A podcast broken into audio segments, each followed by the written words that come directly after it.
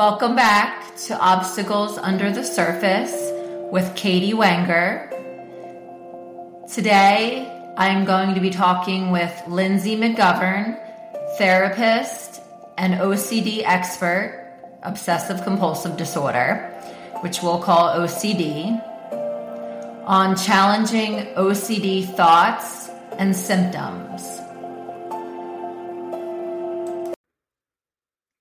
Today, I have on Lindsay McGovern, who specializes in clients with symptoms or who are diagnosed with obsessive compulsive disorder. And she'll go into that a little bit more for those of you who haven't heard of that or aren't very familiar with what that causes in, a, in an individual and really how difficult it can be for someone going through that. Lindsay is a licensed therapist in New Jersey and Pennsylvania and California. So she can take clients from any of those states, which is super helpful that, you know, it's more than a lot of people are licensed in one, maybe two states, but Lindsay is able to cover three. And she has over two decades of experience in the mental health field. She knows that OCD can hold you back from fully engaging in the life that you want to live. I have definitely seen that in clients as well and know that it can be quite devastating. She mentions that you want all the things love, family, work, and everything else and symptoms of obsessive compulsive disorder, which we'll call OCD, kind of leaves you feeling depleted and hopeless probably a lot of the time. And being able to work with someone like Lindsay and transform from what she calls surviving to thriving really can be life changing. So thanks again for being here, Lindsay. I'm glad to have you. Thank you so much for having me, Katie. Um, thank you for giving me the space to talk more about OCD, as I think it is, you know, often not very well understood in our society. So I'm incredibly happy to be here with you today. Thank you. So, if you would tell us about your practice, who you work with, and and really what's important for people to know about OCD and how it's treated.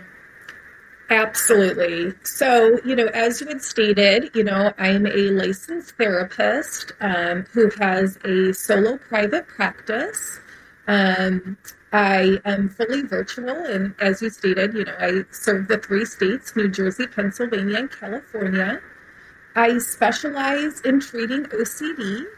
I also see clients with anxiety disorders, um, but I have to say that the vast majority of my clients do have a diagnosis of OCD. Um, and it really is my goal for those with OCD to feel seen, to feel more understood, and to really understand that they can get better.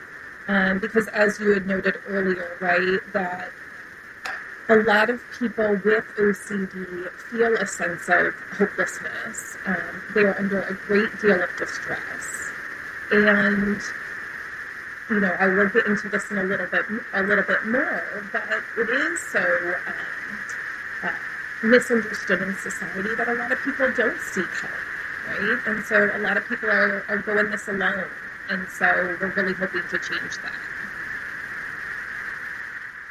Yeah, it's tough to feel alone when you're going through anything like this, and particularly when you are, you know, kind of questioning what more you can be doing, which isn't really a fair thing to do to yourself. Um, it's important to have self compassion, of course, and it's it's yeah. painful, you know, going through this. Absolutely, you know, and you know, OCD often does bring a a lot of shame, you know, a lot of confusion for the individual who is suffering. And so, yeah, you know, practicing self compassion um, doesn't na- you know necessarily come naturally to the person who's suffering right um, because the what they are experiencing feels so oftentimes so shameful right so just to kind of put it simply just in case you know people are listening and who don't who aren't very familiar with ocd um, just to put simply what it is it's a mental health condition that's characterized by intrusive and frequent obsessions that result in a person engaging in compulsions in a, an attempt to lessen the distress they're feeling.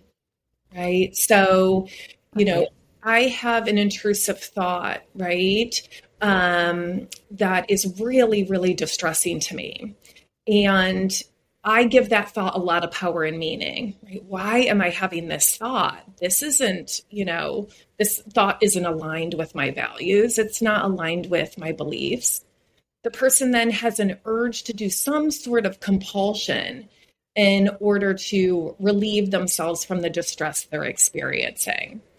And so once the person engages in a compulsion, what's happened unintentionally is that sent the message to the brain, right? That that thought held meaning. That thought was very likely or very possibly a real threat, right? So now when the thought you know the intrusive thought comes back up the urge to do a compulsion typically only intensifies and the more compulsions we do the more int- intrusive distressing thoughts we tend to experience and hence the ocd cycle ensues.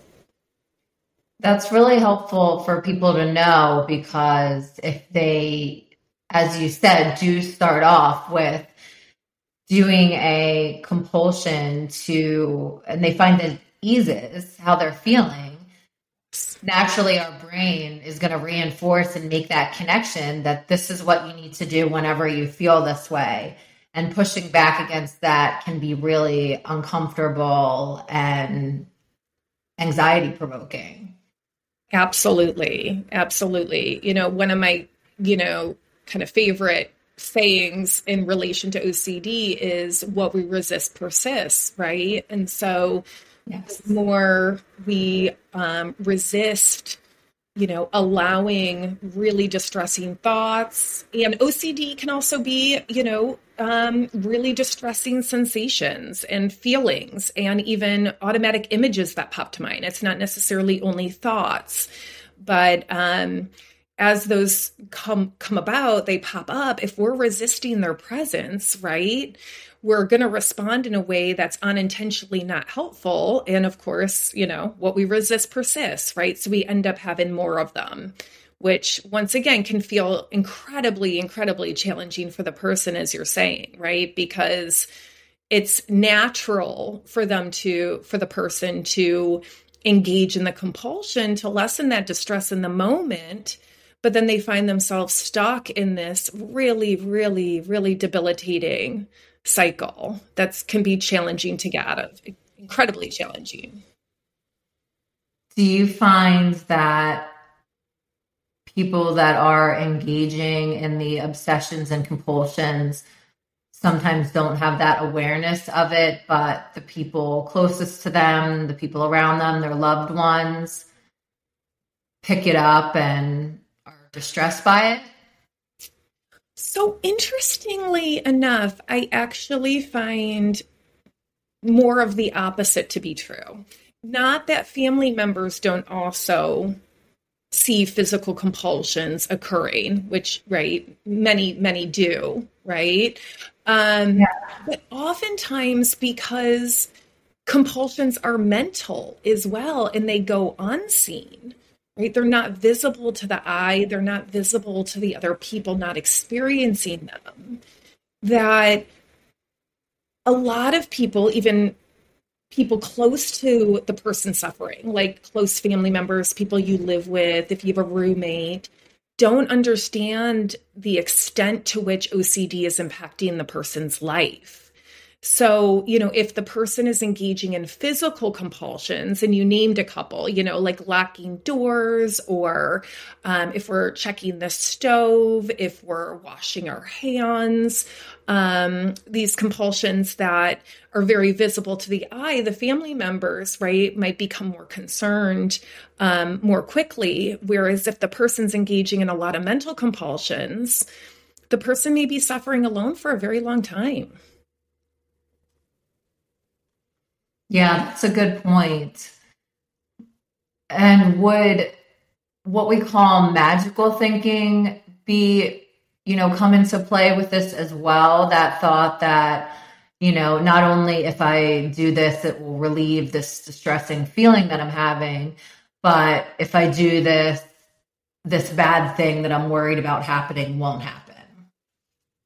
Yes, absolutely. You know, magical thinking isn't uncommon um, in in people who suffer with OCD, um, and yeah, it can show up in in a kind of a multitude of ways. But like an example is yes, that you know, um, if I if I have this thought, it means this thing will happen, right? And if I don't engage in a compulsion to counteract it just by the mere, you know, existence of the thought, this bad thing will happen, right? And by able by being able to replace even let's say a negative thought with a positive thing okay now this positive or more positive thing will happen right which we know thoughts don't hold that power right but it can sure feel to the person right that it, they, they, that they do. And, you know, oftentimes people with OCD will say, you know, I, I understand that doesn't sound rational. Like there's obviously the understanding that it's not rational, but why take the chance? Right? Like if there's any doubt, why take the chance? And so lots of times people are coming from that place as well, right? I just don't want to risk it the risk is too great, right? If I fear something bad will happen to a loved one and I don't get, engage in the compulsion, you know, that's just, it's too risky to bear. Yeah, that's a good point. Why risk it? You know, if, if the chance of, of something bad happening, I think that's how our brain interprets it.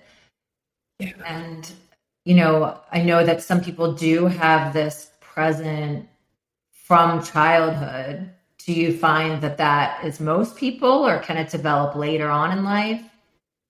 Yeah, it sure can. I, I do find in my work that, you know, oftentimes adults come um, to me with quite strong awareness of the OCD being present in their childhood and being able to look back and see the ways um, OCD was present that they weren't even really aware of at that time, or that was kind of they normalized, right? They didn't recognize it as OCD. It just it kind of was what it was, right? right. That's, yeah, that's what I was thinking. Like if it always was that way, you may not recognize it as not healthy or causing you distress. Yeah, ab- absolutely. Yep, 100%. And so oftentimes it is in adulthood, right? Where um, they come across, you know, something with OCD or um, it becomes more debilitating at a certain point and then there's kind of this greater recognition of like oh wow you know ocd has come up in my life you know in all of these different ways and it's not uncommon for ocd to ebb and flow over the course of a lifetime right Interesting. Yeah. Mm-hmm. So, you know, we, we kind of name it as a chronic condition, but what that actually looks like for each individual can be very different, right? In terms of um, how well the symptoms are being managed and really minimized, right? And so, but yeah, I mean, someone can go through a really stressful life event, and it's not surprising then that there would be an uptick of OCD again. That definitely makes sense. Do you find much of a correlation with trauma during childhood or loss during childhood and developing OCD symptoms? Yeah, that's a great question. Um, so OCD can, you know, exist separate of um, kind of what we call big T trauma, right? Kind of very significant traumatic events in our life. Um, however, um, OCD can definitely um, begin and or exacerbate trauma. That is also not uncommon at all. Um, okay. So both things can be true. Absolutely, one hundred percent. And you know, sometimes we find that the compulsions are an attempt to make sure the bad thing that occurred prior in their past, right, doesn't occur again, right? So, which yeah. Mm-hmm. And some of maybe most of the examples that we see on movies are really at the higher end of the spectrum of OCD. Like it doesn't have to be persistent checking and constant preoccupation. There, my understanding is there can be different levels. And I bring that up because I want people to know that using some of the strategies to help with obsessive or compulsive symptoms can still be helpful, even if you're not that picture of, you know, someone that it defines their whole life, like can be portrayed in movies. Absolutely. Yeah, 100%. And there are also, you know, individuals who say, you know, I didn't have, you know, I, there wasn't OCD um, symptoms in my childhood, right? It maybe they're in their 20s, um, an event occurred and it began after that. And, you know, I think as you're noting as well, right, with any condition, symptoms can be mild all the way to very severe, right? And so some people may be experiencing, um, you know, more mild symptoms where they're functioning well most people wouldn't even, you know, recognize that there was a concern. Um, and so, yeah, absolutely, it can kind of go unnoticed. I, I think too, Katie, along that lines, I think what's really important to talk about is kind of the misconceptions in society.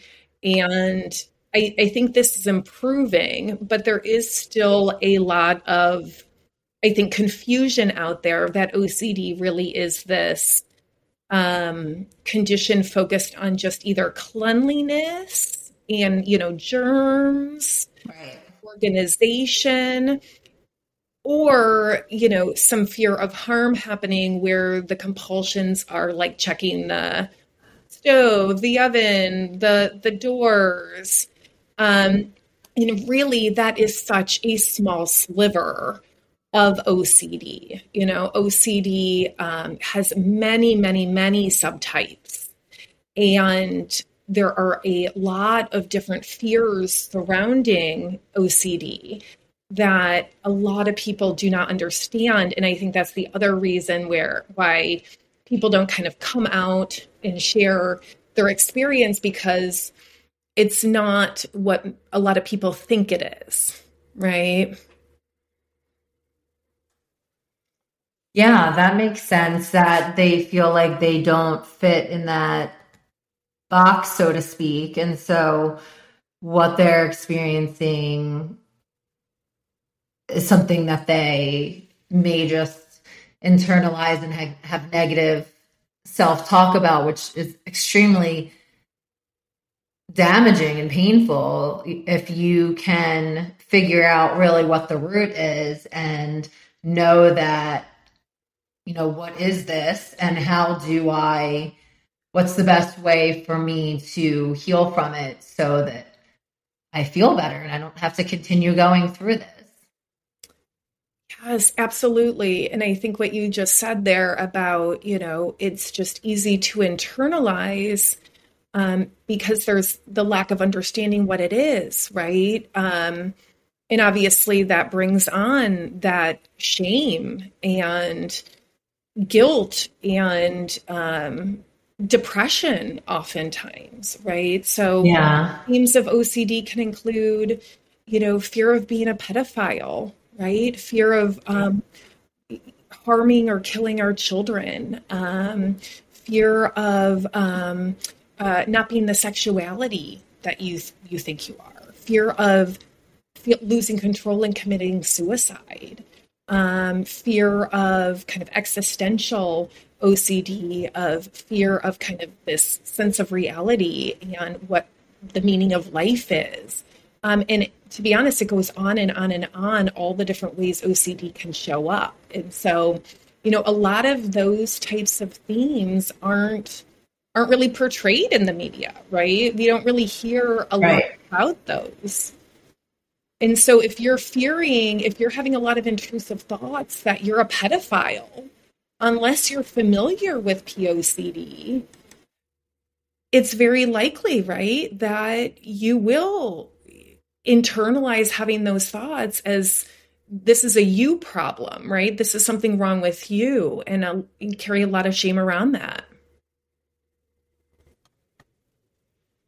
Yes, I'm sure. And that is probably a very difficult one to talk about, even in therapy, because it's it's difficult to say that out loud to admit that.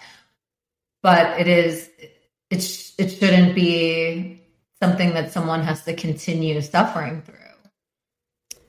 Yeah, ab- absolutely. 100%. You know, and I think another important piece um, just to share a little bit about um, for people who are less familiar with the condition of OCD is that ego or excuse me ocd is ego dystonic right? So it means that it's kind of picking up your values and to be honest kind of using them against you. So the really distressing thoughts and images that you're experiencing are actually kind of contradictory to what you value and what you believe, right? So if my strongest yeah. value is my children and I'm having these really distressing, intrusive, repetitive, automatic thoughts about killing my child, it's very, right, contradictory to what my actual true values are, hence why it feels so incredibly distressing, right? And why there's so yeah. you know, little acceptance of those thoughts existing because it's truly picking on what you value most which is why right once again it can be just incredibly debilitating. Yes i i can imagine how painful that must be and to feel like you have to go on suffering through it is not necessary. And I try to put this out there as often as possible, even though I think it's something that a lot of people know loosely about therapy and therapists is that part of our job is to to not be judgmental. So therapy really is the place to talk about anything in your thoughts and emotions and anything that you're experiencing or going through because that is the place. And we part of our training is how to put that human aspect of judgment aside. And i think people really you know span the the realm on that too like how judgmental one person is versus another can be quite different. But that is not something that we're sitting there thinking. We're thinking of compassion for you and empathy and what strategies can be offered to help you heal and feel better. Yes, absolutely. And I have to say, I mean, one of the most kind of simple um it's not even a tool really right it's just naturally occurring in therapy but that has so much impact is that when someone with ocd shares their what they're considering these really shameful thoughts or images. And you, as a therapist, offer that compassion back, right? And there isn't this shock. There's not even really surprise at all, right? I've I've heard every, you know, possible intrusive thought under the sun, right, over the course of years. Like I don't anything someone could say that could shock me, right? That even I think seeing the therapist's face and just the compassion being offered, even like just non verbally, is just can be really astounding for clients because lots of people haven't, you know, lots of people suffering with OCD haven't shared, you know, to that to that degree the intrusive thoughts, the content of the intrusive thoughts, and to see it be received in that way can just be such a shift in of itself. I think that's so important for so many people to hear. Lindsay, can you talk about um, relationship OCD and what challenges that presents? Yes, absolutely. So, relationship OCD is a pretty common subtype theme of OCD. And in relationship OCD, oftentimes the fear is centered around um, is this the right relationship? Could there be a better, more perfect relationship for me?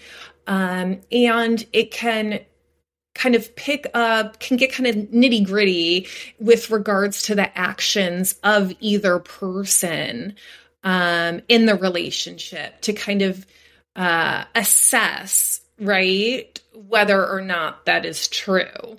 So, for example, right, um, uh, am, am, I attracted to my partner, right? Or it could even be um, uh, the person who has OCD is talking to a person of, let's say, um, of you know that's attractive and then they have intrusive thoughts of oh did i cheat? Did i cross the line? Right? Did i do something? Right? Um, and looking for a lot of con- reassurance um, within the relationship possibly doing confessing with regard to their own behavior um, so it can focus on either or both the person with ocd's behavior or their partner's behavior.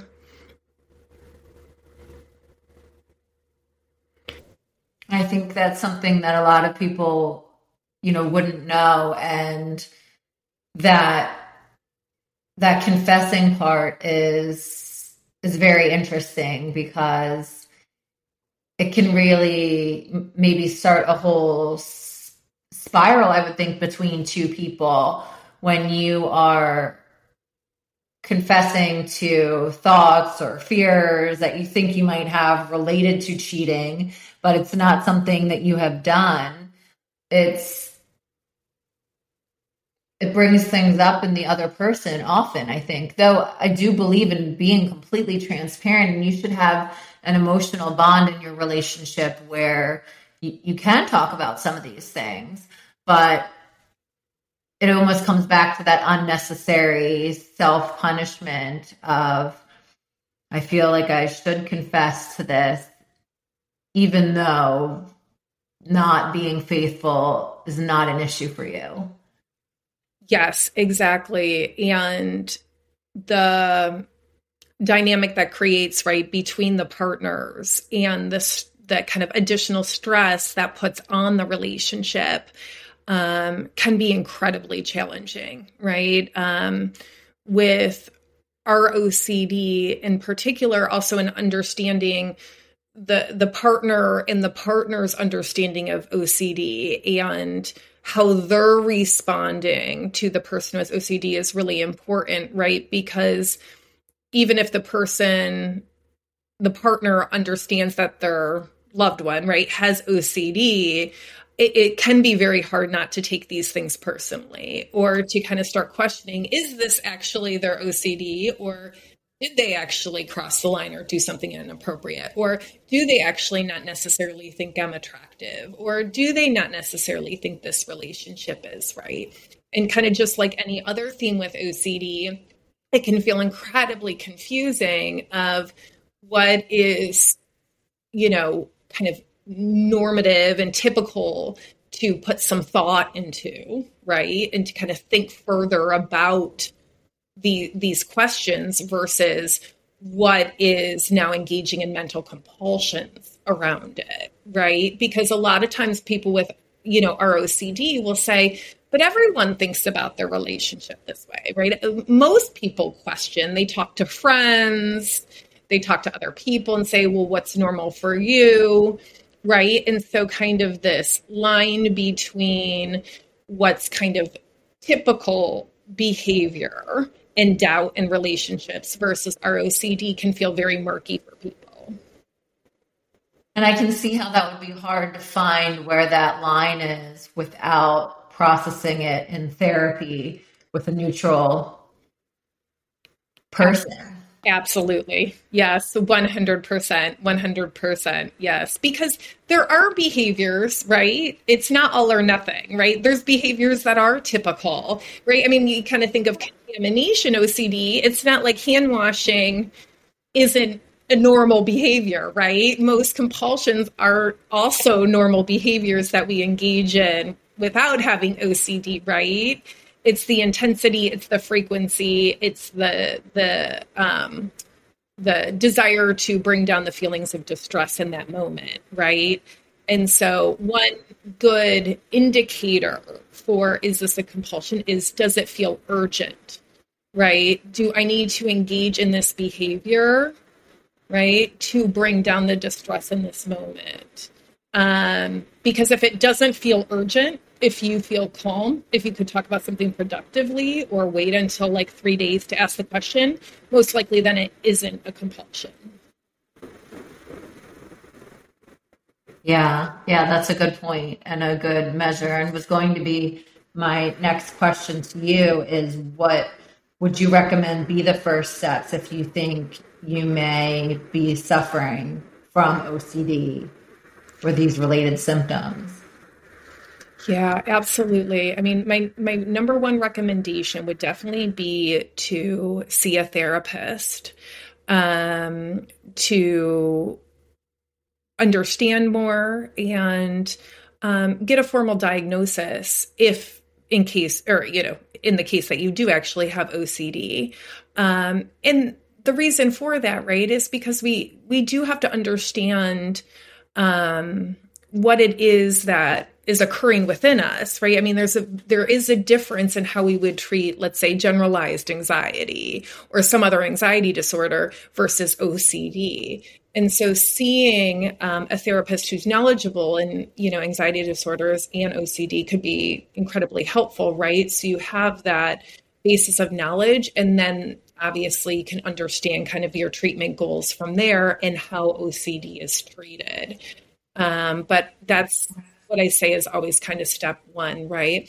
And I think it is also good because there are a lot of general therapists out there. And like I said about OCD often being misunderstood, if you think you may have OCD, it is a good question to ask um, the therapist that you're looking at starting to see, you know, what is your um, kind of background with OCD? Not that they necessarily have to treating only OCD, but that they feel really confident in the disorder. Um, very helpful. Yeah. Yeah, I think that's that's extremely important. And you also offer online courses for people to go through self-paced to help work through some of this as well, right? Yes, I um, have an online course called Peace from OCD. Um, it's about two and a half hours um, and includes a downloadable workbook that you would be walking through um, while you're engaging in kind of the, the obviously the presentation with me. So I'm kind of walking it through with you.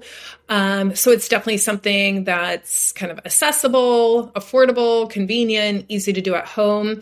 It my goal in doing that was having something um, for people who are hesitant in seeking a therapist and sharing what they're experiencing, who, you know, are stopping getting treatment because of that fear around therapy, is having a a step, right? It's a stepping stone in learning about OCD, understanding exposure and response prevention, which is kind of the first line treatment for OCD. I talk about acceptance and the importance of acceptance the importance of values based decisions and um, doing some exercise around understanding our core values and our whys. Um, and it's self compassion, because obviously self compassion is also an incredibly important part of this work as well. Very true. And so I will put a link to Lindsay's website with this podcast and on social media. And on there, you can find information about how to reach out to Lindsay for therapy or to order and take advantage of her online course, which definitely seems helpful and um, could be an option if you're for whatever reason not able to work with Lindsay or another OCD specialized therapist but you can still get some of that specialized education that can help you understand more what you're going through and what could be helpful to start with. Thank you so much for coming on today, Lindsay. I really appreciate all your information. And I think you gave people a better idea of you know your personality and how you work with people and just your high level of compassion that's really wonderful to find in a therapist oh, thank you so much katie it was such an honor to be on your on your um, show. And i really really once again appreciate having this you know space and time to talk about this disorder. So thank you. Yes of course. You're welcome. Thank you for joining me today, along with Lindsay McGovern, therapist and OCD expert. She specializes in providing therapy to driven millennial women with OCD and anxiety. She can be found at ocd teletherapy.com she also has a course online on her website for those who may want an intro to some of the ins and outs of OCD and what can be helpful when you're experiencing these symptoms. That is located on her website, as well as contact information for you to reach out to her for therapy. Our hope is that if you are going through this challenging disorder and symptoms, that you are able to reach out and find some professional guidance and strategies to get relief to live a happier, healthier, and more peaceful life.